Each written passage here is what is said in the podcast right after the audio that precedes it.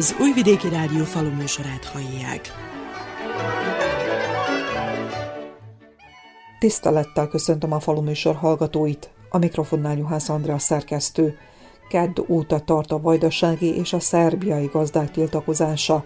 Napról napra egyre több városban és egyre többen csatlakoznak a tiltakozókhoz, hiszen a mezőgazdaságban áldatlan a jelenlegi helyzet – a termelők egyértelműen a napraforgó tonnánkénti 700 eurós felvásárlási árát, támogatott üzemanyagot és műtrágyát, hiteles terület alapú támogatást követelnek az államtól, valamint azt, hogy a hosszantartó asszályt nyilvánítsák elemi csapássá. A kérelmeket már korábban megfogalmazták és elküldték az illetékeseknek, az agrártárca és a kormány azonban hosszas tárgyalás és egyeztetés után sem tud ígéretet tenni a követelések teljes körű teljesítésére. Anna Brnabics kormányfő kijelentette, a terményárak alakulását nem befolyásolhatja az állam, az üzemanyagra járó jövedéki adó teljes eltörlése lehetetlen kérés, ami pedig a terület alapú támogatást illeti. A kormányfő kiemelte, hogy a gazdák már tavasszal hektáronként 8000 dinárt kaptak, ami szerintem nagy segítséget jelent a termesztésben. Konkrét, kézzelfogható javaslatok azonban még nem születtek, ezért az elégedetlen gazdák folytatják a tiltakozásokat és az útlezárásokat több városban.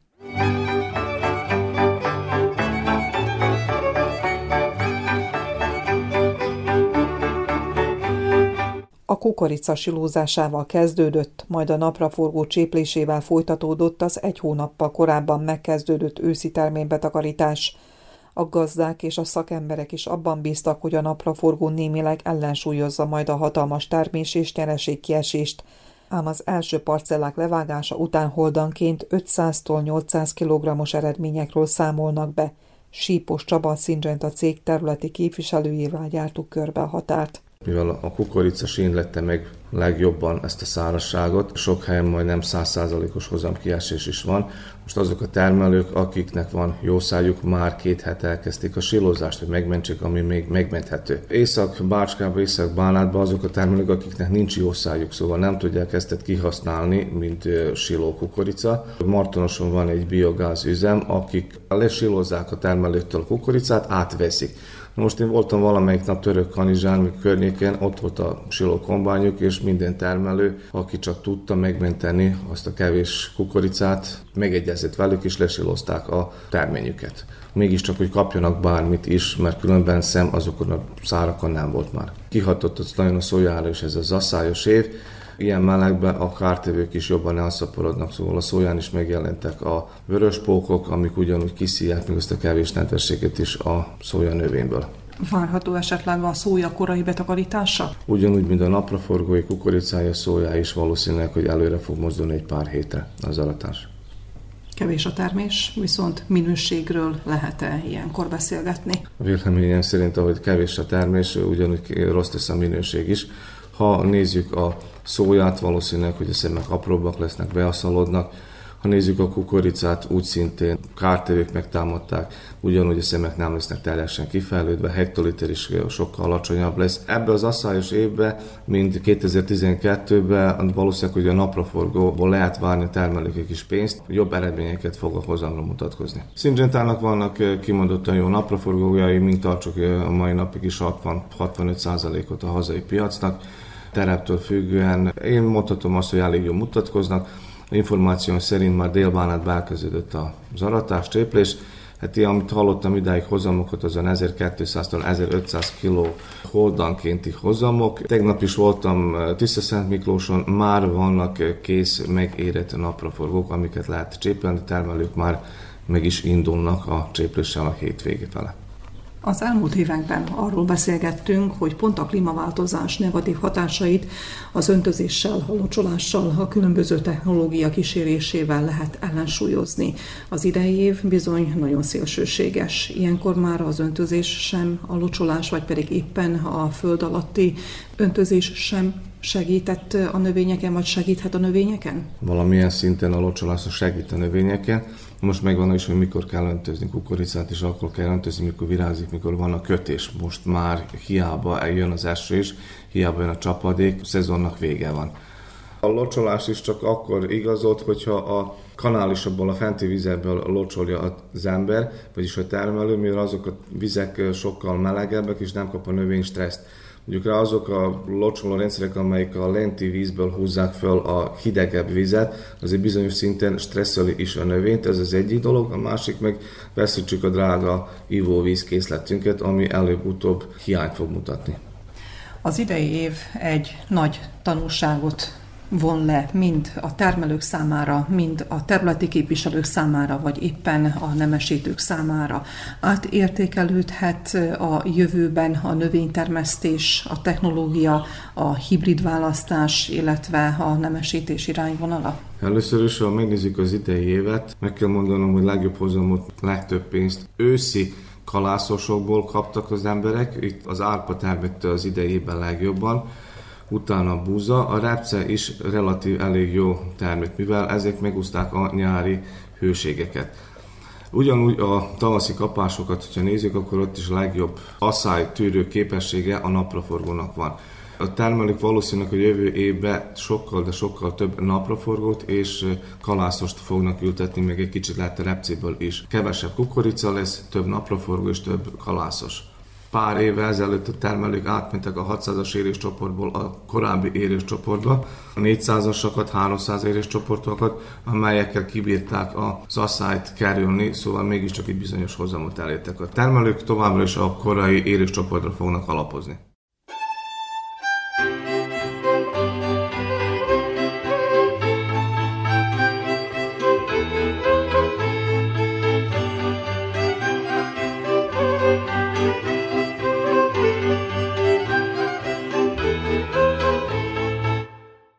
Korábbi években augusztus közepén kezdődött az előkészület az őszi termény betakarításra.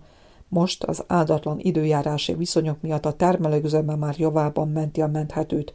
Lengyel Sándor padéi gazdálkodónál teljes veszteségű lett a kukoricatermesztés.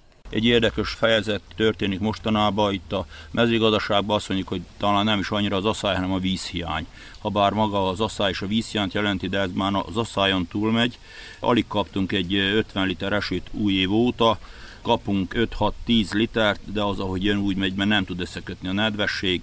Nagyon nehéz a helyzet, mert gabonák nagyon alább dobtak, de tudjuk, hogy ha nincs téli nedvesség, akkor ha nyár beforrósodik, akkor még nagyobb a probléma. A napraforgók egy jó fétermésre számíthatunk, kukorica meg nagyon szétszórt, tehát a sütős, homokos földeken ott a nulla, talán a, a, azokon a területeken, amik eddig legrosszabbak voltak, át a víz rajtuk, tehát alacsony fekvésű földeken, ott számíthatunk még egy ilyen 20-30 százalékos hozamra, de nagyon szomorú, és nem is az a probléma már a bánáti részen, mink már nem is csak az asszályt siratjuk, hanem az, hogyha ezt valamikor az időjárás kárpótolni akarja, akkor már mi úszni fogunk, sőt biztos. Mert két-háromszáz liter víz után a laposok azok mindjárt mocsárrá válnak, de viszont még akkor se a, a felső fődeket nem tudja eléggé megtölteni majd a csapadék a növényzet mostani állapotából ítélve korai betakarításra számíthatnak bánáton? A mostani helyzet alapján úgy gondolom, hogy már 20. augusztus 20-a után elindulunk a napraforgó betakarítással, és még jóformán be se fogjuk fejezni, már ott lesz a kukorica egy része, mert már teljesen megégett. Ahol vannak csővek, ottan szerencsésebb a helyzet, úgy gondolom, hogy ott termelők egy 20-30 százalékos hozamra számíthatnak, annyit összebírnak öngézni vagy vakarászni, hogy mondjuk ahogy akarjuk. Aki nagyobb területen dolgozik, azoknak az is valamit számít, mert sok kicsi sokra megy, de legjobban a kis termelők érzik meg ennek az asszálynak a veszélyét, meg a nehezét, azért mert akik 40-50 hektáron dolgoznak, nem tettek elég gabonát, mire kifizetnek mindent, szerintem nem sok minden marad nekik. Alacsony termés, viszont milyen minőségű termés lesz az idén? A buzába, mint láttuk, kivalgalsó minőség, szerintem napraforgóba egy átlag minőség kukoricába minőségen alul lesz, de nem is ez számít mostan, hanem a, amit tudunk értékesíteni. Számunkra az lesz a minőség, amit el tudunk adni. Nehéz napoknak nézünk elébe, látjuk, hogy az üzemanyag ellátás is majd fog akadozni, már probléma, mert ugye napi 50-60 litert bírunk tankolni kedvezményesebben, erre nem sokáig számíthatunk. Látjuk műtrágyának a zára annak az állását, az a 12 ezer 15 ezer dinárig. Sok termelő úgy van vele, hogy a műtrágya árát, ha megtartja, már a jövő évet kibírja hagyni és akkor itten őszre nagyon kevesen fognak befektetni az agrotechnikába, ami valószínű, hogy jövőre majd kivetítődik, akkor lesz szerencséje annak, aki nem fektet be, hogyha jövőre mégis aszályos lesz az év. Ha normális év lesz, akkor azoknak mégis problémás évük lesz, akik nem fektetnek be. De viszont aki nagyot fektet, az meg fennáll a veszély, hogy nagyot bukik. Kocsis Sándor moholi gazdálkodó sem dicsekedhet a betakarítandó növények állapotával. A veszteség ellenére nem sokat változtatna a vetés szerkezetén. Sajnos elég siralmas állapotban van, voltunk éppen határnézőbe, nem nagyon vagyunk megelégedve a, a, a kinézettel. Kukoricák bizony-bizony nullától 10-15-20 százalékos termésig lehet számolni. A szója az egy 20%-tól 50%-ig. A napraforgó az egy jó átlagos termés, még valamit produkál, mutat, szomorú a határ. Mikor tervezi a cséplés, illetve a betakarítás kezdetét? A mi becslésünk szerint augusztus 15-e, 20-a körül elkezdődik a napraforgó. Szerintem a szója is meg fog sűni, meg fog égni, az is szeptember elején biztos fogják csinálni. A kukoricát is ugyanúgy szeptember elejétől elkezdik morzsolni, mert egyszerűen megszárad minden lesz piaca ennek a termésnek, és a minőséget tekintve értékelendő lesz az idei termés? Nagyon reméljük, hogy lesz neki kereslet a piacon. Hát most a minőséget, ha nézzük, nem tudom, majd a, a vásárlók mondják meg, kiemelkedő minőségre nem kell számítani. Reméljük el tudjuk adni. A zárakat illetőleg meg úgy néz ki, hogy egyre-egyre stagnálódnak az árak, a mi termékünket illetőleg, hát semmi olyan nagyon jó valamire nem számíthatunk. Ennek függvényében hogyan tervezi az őszi beruházást? Lesz-e alaptrágya, műtrágya kijuttatva? Milyen agrotechnikát fog alkalmazni? Egyelőre úgy tűnik, hogy a minimális befektetésre megyünk, meglássuk, hogy mit fog a jövő hozni számunkra, nem tudom, bizonytalan minden nap, minden perc, nem tudunk kalkulálni, nem tudunk számolni. Ha, ha így maradnak az árak, a műtrágya ára, biztos, hogy kevesebbet fogunk használni. Ez az árak mellett 400-500 kg buzát nem lehet adni egy mázsaműtrágyáé. Nincs logika benne. Annak ellenére, hogy a buza se termett jó 50-60%-at a termett termés, úgyhogy ebből csak mínusz lehet kihozni. És ami a vetésszerkezetet illeti, esetleg megfontolandó, hogy több őszi kalászos kerül a vetésszerkezetbe? Klasszikus gondolkodású vagyok, vagy hagyományos gondolkodású vagyok, nem szoktam változtatni, vagy annyira eltérni a megszokott vetésrendtől, vagy a vetésforgótól. Szerintem marad úgy, mint eddig, hogy buzza, kukorica, napraforgó, szója. Most még esetleg az idén megpróbálom, meddig nem volt repcőm, lehet, hogy az idén megpróbálom, de ez még nem biztos.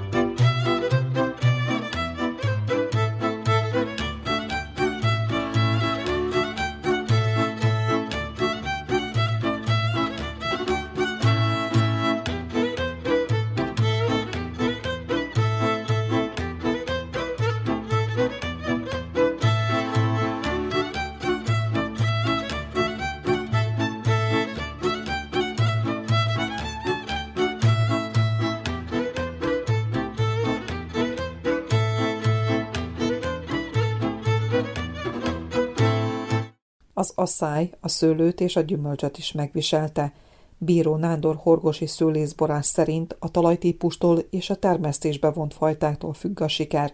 Fontos, hogy a tőkék mélyen gyökerezzenek, így nem szorulnak öntözésre. Minden tőkém vadalanyba van beoltva, így mondhatom, hogy egyáltalán még nem látszik a szárasság rajta Persze ez a talajtól is függ, ugye nekünk olyan jó a talaj, hogy 80 centis termőtalajunk van, ami azt jelenti, hogy valóban él a szőlő, nagyon szép, és akkor hát a, a védekezést is, mivel hogy tavaly 4700 almafát, 3-400 körtefát már előre kiszedtem, nem látok bennük semmiféle jövedelmet, tönkremenés előtt ezt én megcsináltam, úgyhogy most pár tőke, ez a tízezer tőke szőlő kisbor, ez tart bennünket még életbe, vagyis pénzügyileg, anyagilag meg azt tart ki bennünket.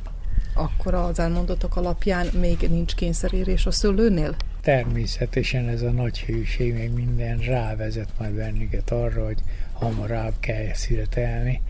De viszont itthon is látom a lugasról, itt, itt ellenőrzök, ugye minden nap sétálom, nézem, tehát még nincsen olyan állapotban, hogy szedni kell. Már korábbi szőlők is, amiket elejébe kell csinálnom, ilyen sardoné, még pinot tehát a kis burgundi, fekete ceni burgundec, ezek is nagyon szépen színesednek, de még nem, nincs rá szükség, hogy ki kelljen, vagyis hogy szüretelni kelljen. A szakemberek azt mondják, hogy a száraz év a kártevők éve, a nedves év a gombabetegségek éve. Tapasztalta esetleg valami kártevő populációt? Hogy a fenében az állandóan mindig, akár mikor permetezünk most már ezek a kabúcák, meg mindenki, mivel hogy nálunk még nem terjedt el ez az úgynevezett elfivesítés a szőlők közt, mivel hogy nem lehet, mert nálunk itt a fű az kiégne, a paré még csak kutuk marad belőle, egyszer lebúcserozom, aztán száraz kutú, semmi köze neki ahhoz, hogy megtartsa a nedvességet, vagy megtartsa ezeket a kis kabúcákat, mert azok a gyümölcsösök, meg szőlősök, ahol van alajon zöld vezet valami, ottan lent is megmaradnak ezek a kabúcák. Nem mennek föl, de mivel, hogy nekem sivatag van, homok, mennek mind föl a szőlőre is, mondhatom, hogy minden permetezés alkalmával rögtönölő mérget használunk, ilyen három nap alatt, hogy nem fölszívódva, nem tűnjenek el. Tehát lehet, a penkó permetezők persze éjszaka csináljuk azt is. Fénynél lehet látni, hogy na, szállnak, vagy nem szállnak. Egy napi nem elég, hanem kétszerre permetezem, és azt a részt ugye megpróbálom másnap nézni, hogy na, végig megyek atomizőre, és akkor látom, hogy száll vagy nem száll. Minden parcellában másik fajta dolog van bár sok kézi munkát igényel a szőlőültetvény és szolgált nem gazdát, mégis a korszerű mezőgazdaság az tendál-e esetleg a szőlőnél is a gépesítés felé, és hogyha igen, akkor Bíró Nándor hogyan tudja beépíteni ezt a gazdaságába? Mielőtt elkezdték nagyon vizsgálni a szőlő és a bor minőségét, és a borban levő maradványokat, úgy először főszer elkezdtem ilyen gyomírtózó szóróval, ami ugye megy a szőlő alatt is szépen legyomírtózó két év múlva már, vagy három év múlva szóltak Magyarországon, hogy már ottan ki tudják mutatni ezt az úgynevezett totál gyomírtónak a hatóanyagát, ami a borba is kimutatható, tehát ez nem járja. Többek közt ugye a szőlőnek, szóval semmilyen növénynek nem nagyon felel az meg, hogy állandóan gyomírtózzuk ez a totála, mert csak főszívódik, vagyis hát tönkreteszi a szőlőt. Váltani kellett. Megint ugye minden, minden alkalommal nagyon kell kísérni ezeket a munkálatokat. Van most már olyan szerszámom, gépem, amivel be tudom takarni a szőlőt, vagyis rádobok a kis parékra vettem villanyollót, mert már nem bírom metszeni, akkor vettem mulcserozót, ami összedarálja a szőlőveszét, mert az se kell senkinek, de főszedni se bírom, meg kihordani se tudom, meg minden, akkor beledarálom, belefrézerelem a főbe. Na, aztán megint nagy probléma a kacsazás. Hát csináltuk mi először azt még nagy kése is ezelőtt, egy 10-20 éve. Aztán ilyen ollóval, olyan ollóval, akkor kacsazó ollóval, sövényvágóval, egyáltalán most már munkást nem tudunk találni olyat, aki esetleg szívből, lélekből meg is csinálná, meg, meg úgy, ahogy kell. Minden alkalommal, ha én 10-20 százalékot vesztik az ilyen problémáknál, utóbb aztán végképp nullára kötök ki. Na így akkor most vettem karcsozót is. Jön ez a szárasság, hogy ez meddig tudja szőlő tűrni, meg meg egyáltalán meg tudja-e majd valaki fizetni, vagy el tudjuk-e adni e olyan áron, amilyen nem muszáj volna eladni, mert nem létezik ezt kigazdálkodni.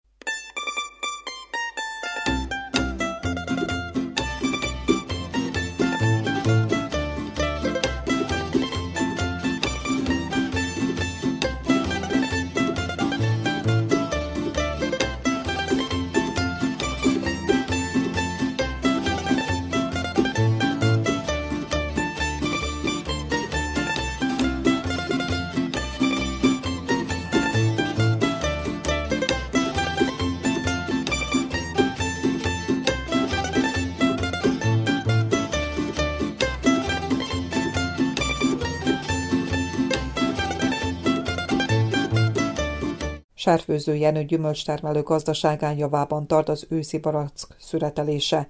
Mint ahogyan a gazda elmondta, szükség volt a locsolásra, viszont a beruházási alapanyagok árának drasztikus emelkedése miatt kevesebb levéltrágyát és tápanyagot kaptak a fák. A gyümölcsön ez meg is látszik. Szedjük az őszi barackot, nyári almánk az már nincs. Szőlő lassan majd zsendül a csemege, de még kellett locsolnom már, mert szőlőrű van egy mondás, hogy szőlő a szereték kicsit, ha szenved, vagy hát eltűri, hogy a gyükérzet elég mélyre le tud menni, illetve olyan mondás is van, hogy ahol semmi nem sikerül, oda tegyél szőlőt, mert az, az föltalálja magát ilyen mostohább talaji viszonyok között is. Na hát ez az esztendő, ez, ez már mostan túl mostohának bizonyult, úgyhogy én azt néztem ki, hogy hát itt megsűnek a levelek és a bogyók is nem fejlődtek. Én rákapcsoltam az öntözést, hát eddig egyszer, de szinte azóta látom, hogy fejlődnek a bogyók. Aztán a bíriset is meglocsoltam. Ez a bodzajütetvény, ami egy elég komoly hányadát helyettesítettem be a kiszedett almaütetvényekkel. Tavalyi tél folyamán, vagy az elmúlt tél folyamán hetes holdat kiszedtünk, még előtte már négy holdat, az már 11 holdot. Hát még egy öt hold almánk is van, azt is locsolgatjuk különbség van a, azok a soroknak az állapotában, amelyik például ilyen nyugat-keleti sorirányba fekszenek. Ott ugye nem süti egész délelőtt, vagy délig, vagy mit tudom én az egyik oldalát a nap, de azok a sorok, amelyeken észak-déli irányba fekszenek, ott bizony a keleti oldalán nagyon sok napszúrott süt alma. Miközben annyira sok almát nem hozott az idén a különösen az ajdarét, tehát már így is, így is gondolom egy kicsit ilyen, ilyen labilis a kifizetődősége ennek az idei alma termesztésnek, de hát most még ha ilyen szárasság is. Tehát aki nem bírta locsolni, az még már régen nem tudom, hogy hogy is áll. De... Hát- És ami az őszi barackot illeti, az idei év időjárása milyen mennyiségű, minőségű gyümölcsöt biztosított a gazdának? Fagy mennyire, valamennyire károsította de fajtánként változott a helyzet, úgyhogy mi még ritkítottuk is az őszi barackokat, de hát voltak fajták. Jó lett volna rakni rá, de hát olyat nem lehet csinálni, ugye. Jó közepes hozam van, illetve némelyikről még többet is kellett volna leritkítani, azok, ugye aztán jött ez az asszályos időjárás, ott nem tudtak úgy növekedni a gyümölcsök, nem csak a barackok nem nyíltek meg akkorára, mint amit elvártunk volna tőle, hanem hajtások sincsenek akkorák. Hallom a kajszi barackokkal is, ugye fejüket fogták, akiknek nagyobb ültetvénye, hogy hát már megint elfagyott, végén lett kajszi barack is, úgyhogy hajtánként változó, de hát lett. Amikor gyümölcsről van szó, és éppen klímaváltozásról, akkor az ön tapasztalata mit súg? A kései fajták válnak be most már jobban a hazai piacon, illetve a termesztésben?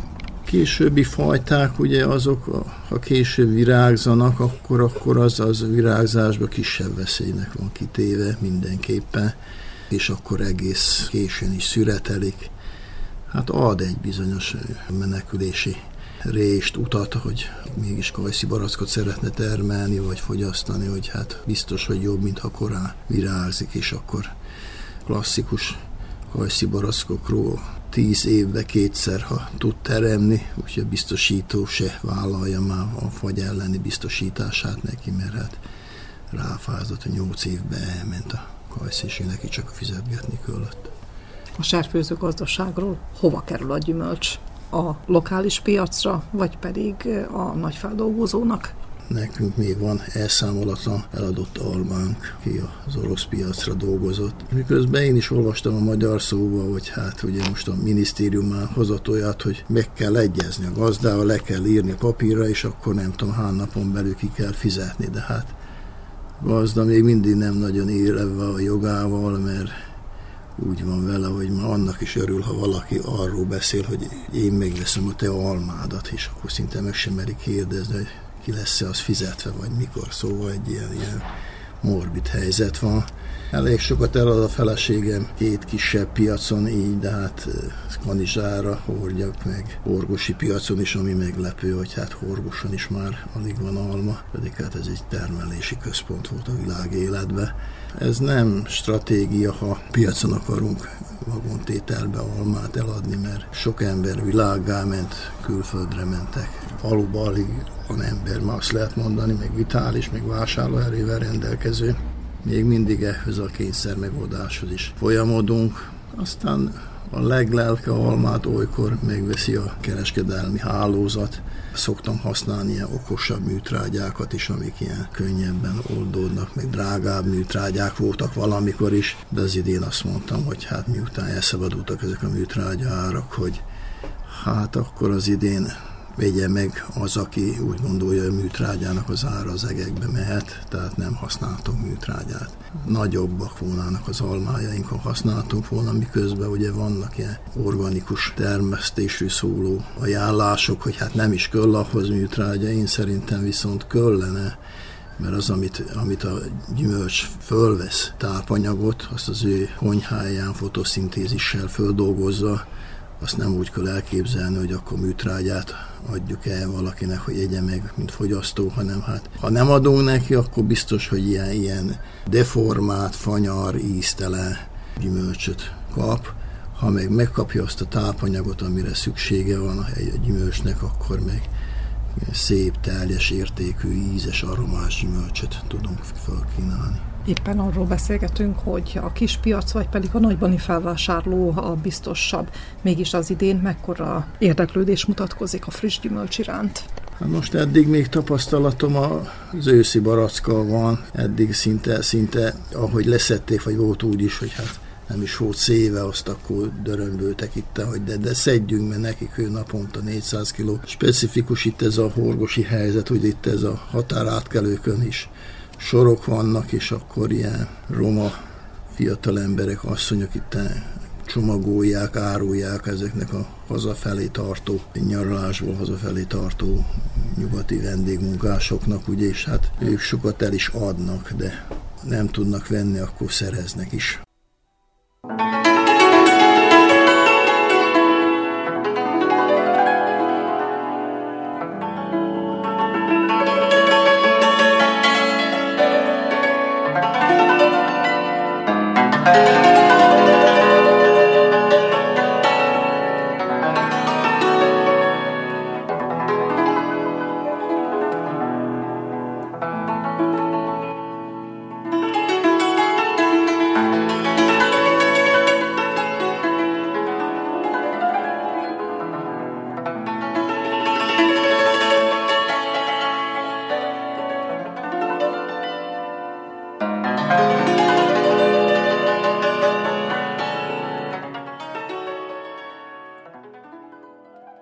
Klímaváltozás és a több éve tartó gazdasági helyzet rányomja bélyegét a növénytermesztésre, de az állattenyésztésre is.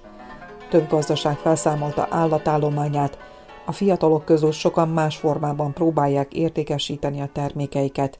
Csantavéren Vörös Sándor és felesége Anna Mária minden nehézség ellenére tudatosan választotta a háztáji tejtermelést és sajtkészítést – hiszen, mint vallják, az egyedi kézműves élelmiszereknek nincs párja a piacon.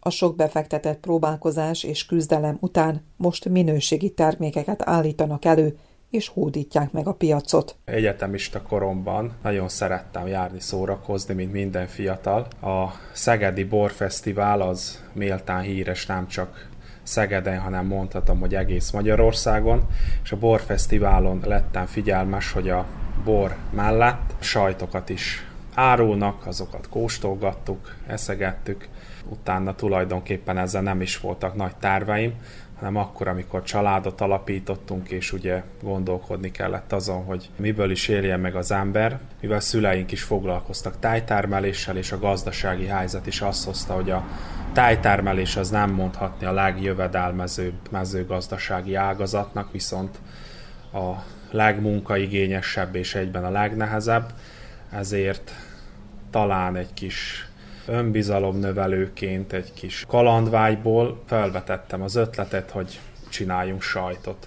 Nyilván minden kezdet nehéz, nem volt infrastruktúránk, semmilyen épület, nem volt tudásunk, ezt mind-mind meg kellett teremteni.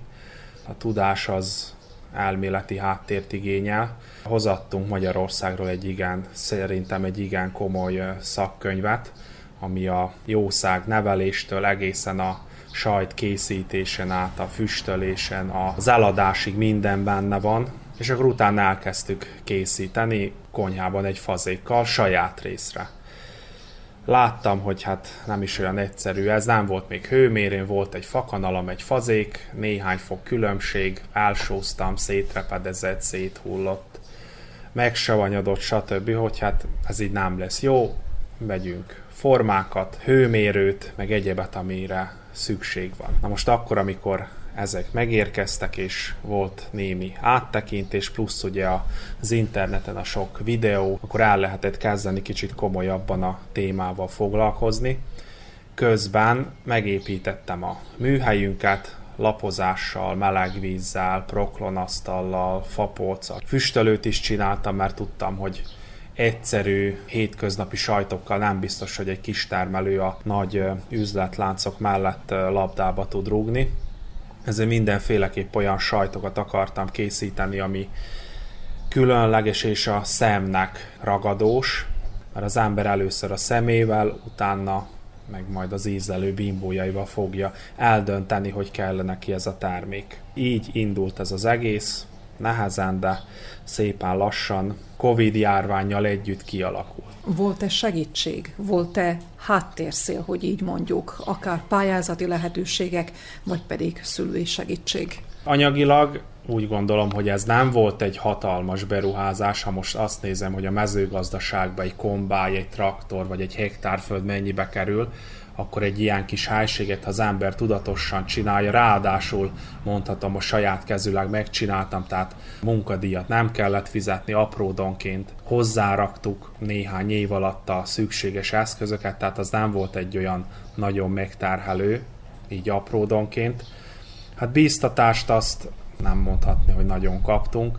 Senkinek a környezetünkben, családban sincs olyan, aki ilyennel foglalkozott igazából azt tudták mondani, hogy hát megpróbáljátok, ha sikerül, akkor csináljátok, ha nem, akkor nem.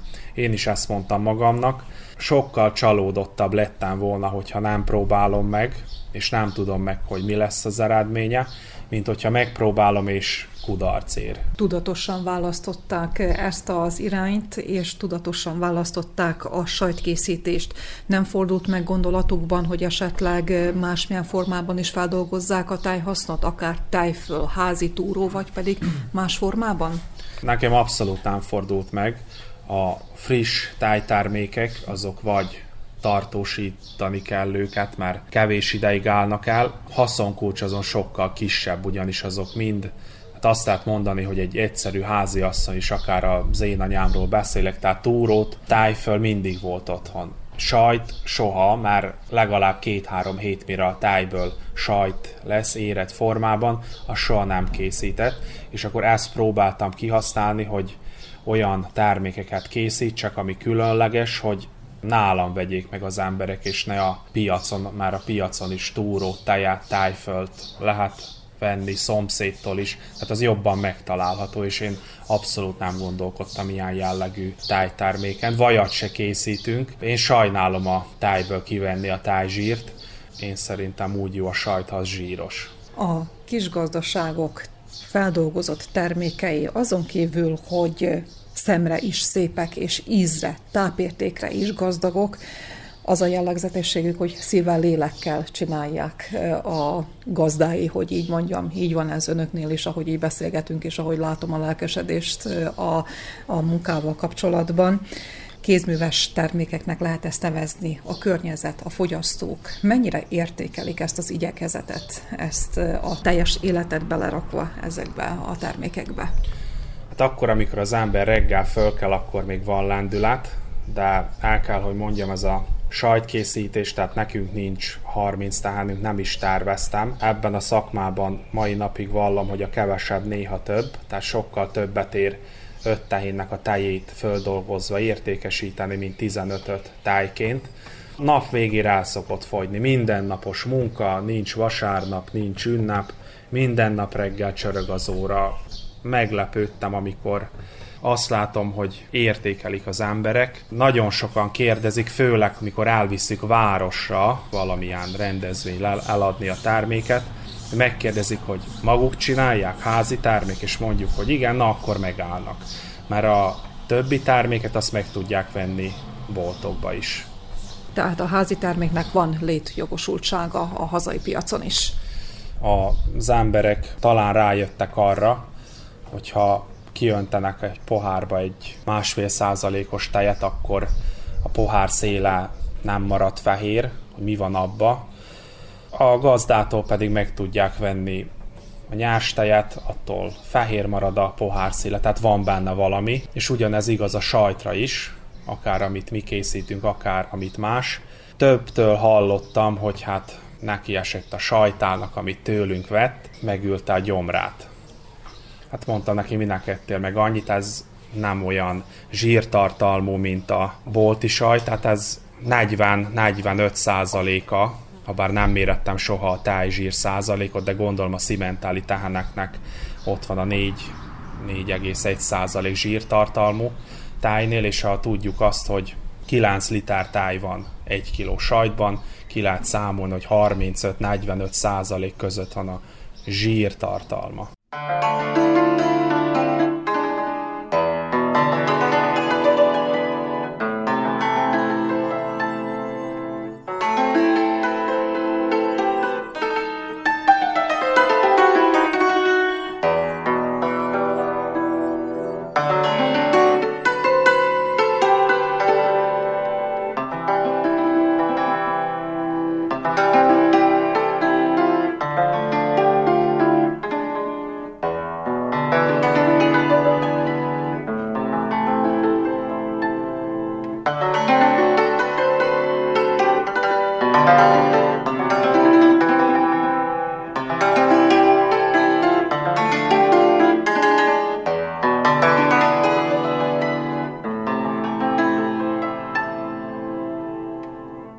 Az imént említette Sándor, hogy az elméleti részt könyvből kezdte tanulni, viszont a gyakorlat mennyire támasztotta alá az elméletet, kérdezem Anna Máriától, a háziasszonytól, a sajt készítés mesterétől.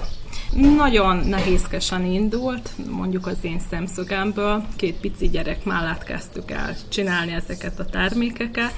Elég hamar a kisebbik gyermekem az még csak egy éves volt. Elkezdtük készíteni, gondolkodtunk, hogy milyen fajta sajtokat is készítsünk. Mindenféleképp valami különlegességeket szerettünk volna. A mai világban nehéz eladni, és szerintem az egyszerű, ízesítetlen termékeket. Ez miatt próbálkoztunk először is füstöltekkel, utána többféle gyurcsajta, parenyicával, töltött tekercsekkel, nehézkes volt, mivel elméletileg ugye az ember könyvben olvassa, hogy mit hogy kell csinálni, viszont kell tapasztalat is, meg a környezeti hatásokat is figyelembe kell venni, mondjuk ha változik egy hónap, a gyúrt sajtnak való sajt gyorsabban lesavanyodik, nagyon kell rá figyelni, hogy ne savanyodjon túl, viszont elég savanyú is legyen ahhoz, hogy lehessen vele szépen dolgozni, Na, ezt azért nehéz volt kitapasztalni. Másrésztről van olyan, hogy sózás, azt is meg kell tanulni, mert ha vált az ember egy sófajtát, más gyártónak a sóját veszi éppen, akkor már más a szemcsár, egészen más vigyázni kell nagyon az ilyennel, mert hogyha nem elég sós egy termék, akkor íztelen, ha túl van sózva, akkor hát fogyaszthatatlan szinte, úgyhogy nagyon-nagyon sok tapasztalat kellett ahhoz, hogy jobb termékeket tudjunk előállítani, és még mindig azért folyamatban van, hogy szeretnénk minőségi és különleges sajtokat készíteni, olyat, amit a fogyasztók szívesen megvesznek, szívesen fogyasztanak. Milyen a termékpaletta? Elsősorban vannak érlelt sajtok. Az érlelt sajtok közül van sima egyszerű natúr, van füstölt sajt, vannak ízesítettek, ezen belül van köménymagos, kapros, erős paprikás, bazsalikomos, füstölt bazsalikomos az most nagyon menő, most az a legújabb, amit szoktunk készíteni, nagyon szeretik az emberek. Vannak gyurcsajtok, ezek ilyen mozzarella jellegű szálas sajtok, ezen belül vannak fűszeresek, van füstölt parenyica, szerintem egy örök kedvenc, nagyon sok vásárló szereti, szívesen fogyasztja. Minden héten füstölünk, kisebb mennyiségben, és frissen meg tudják venni, az még finom puha.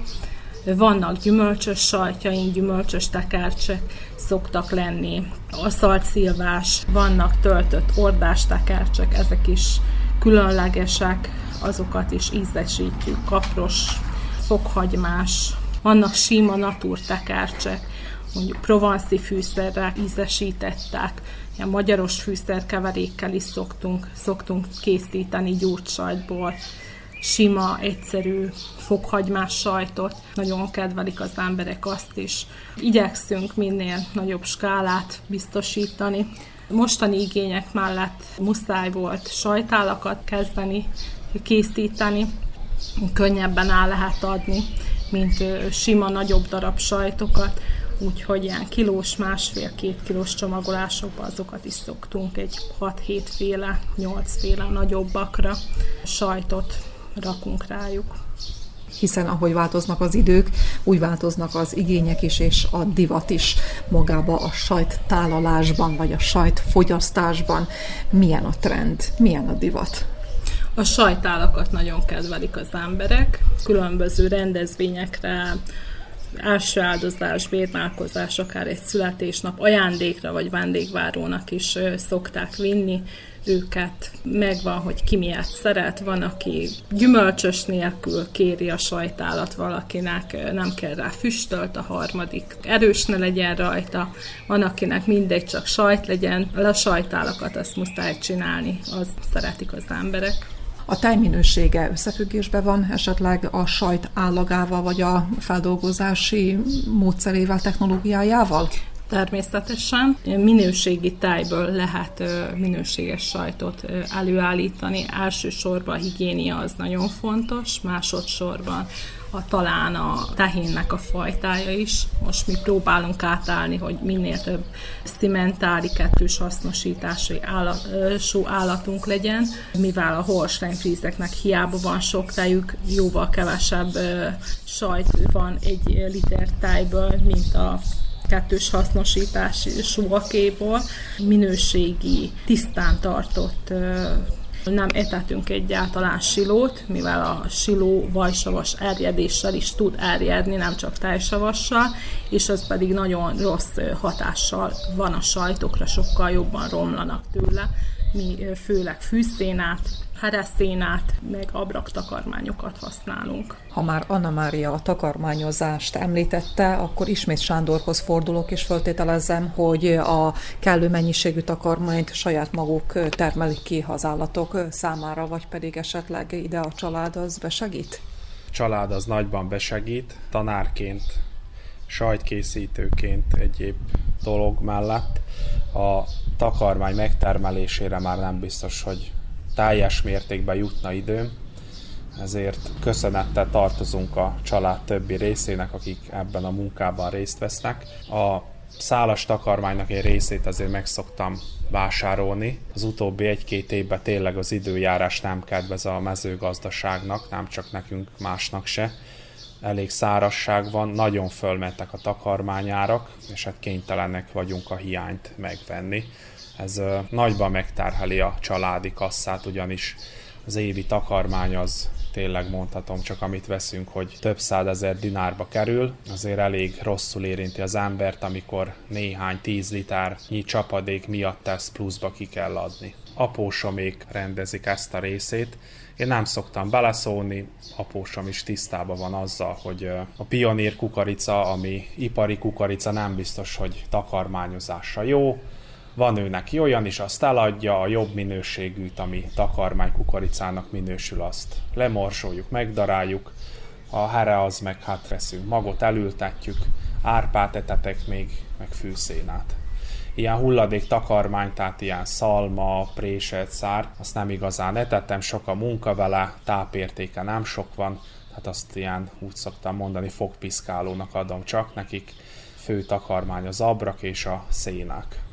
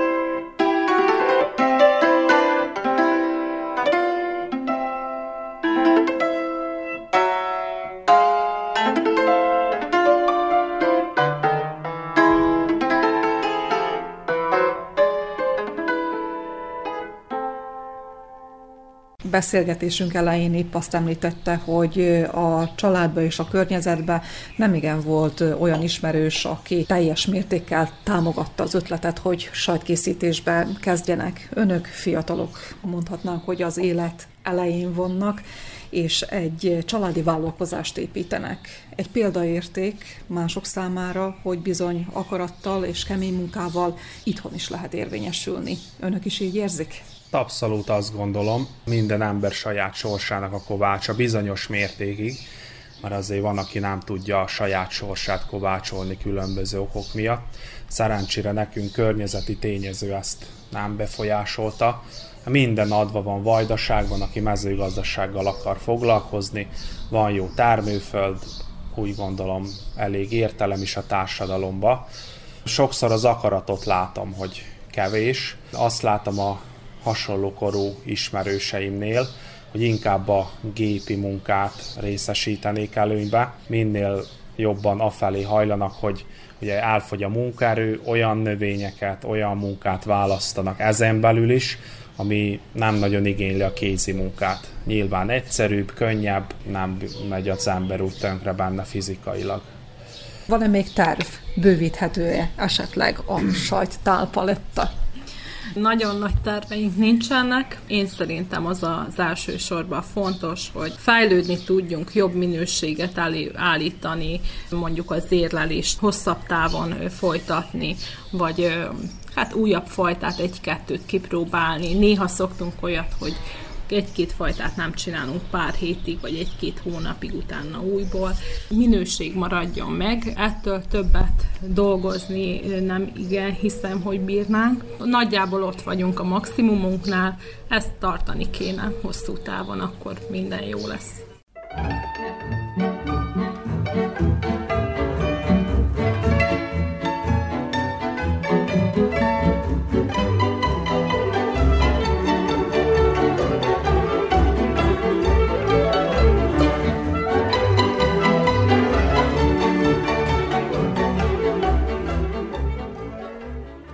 Kedves hallgatóink, faluműsorunkat sugároztuk. A munkatársak nevében is elköszön önöktől a szerkesztő Juhász Andrea.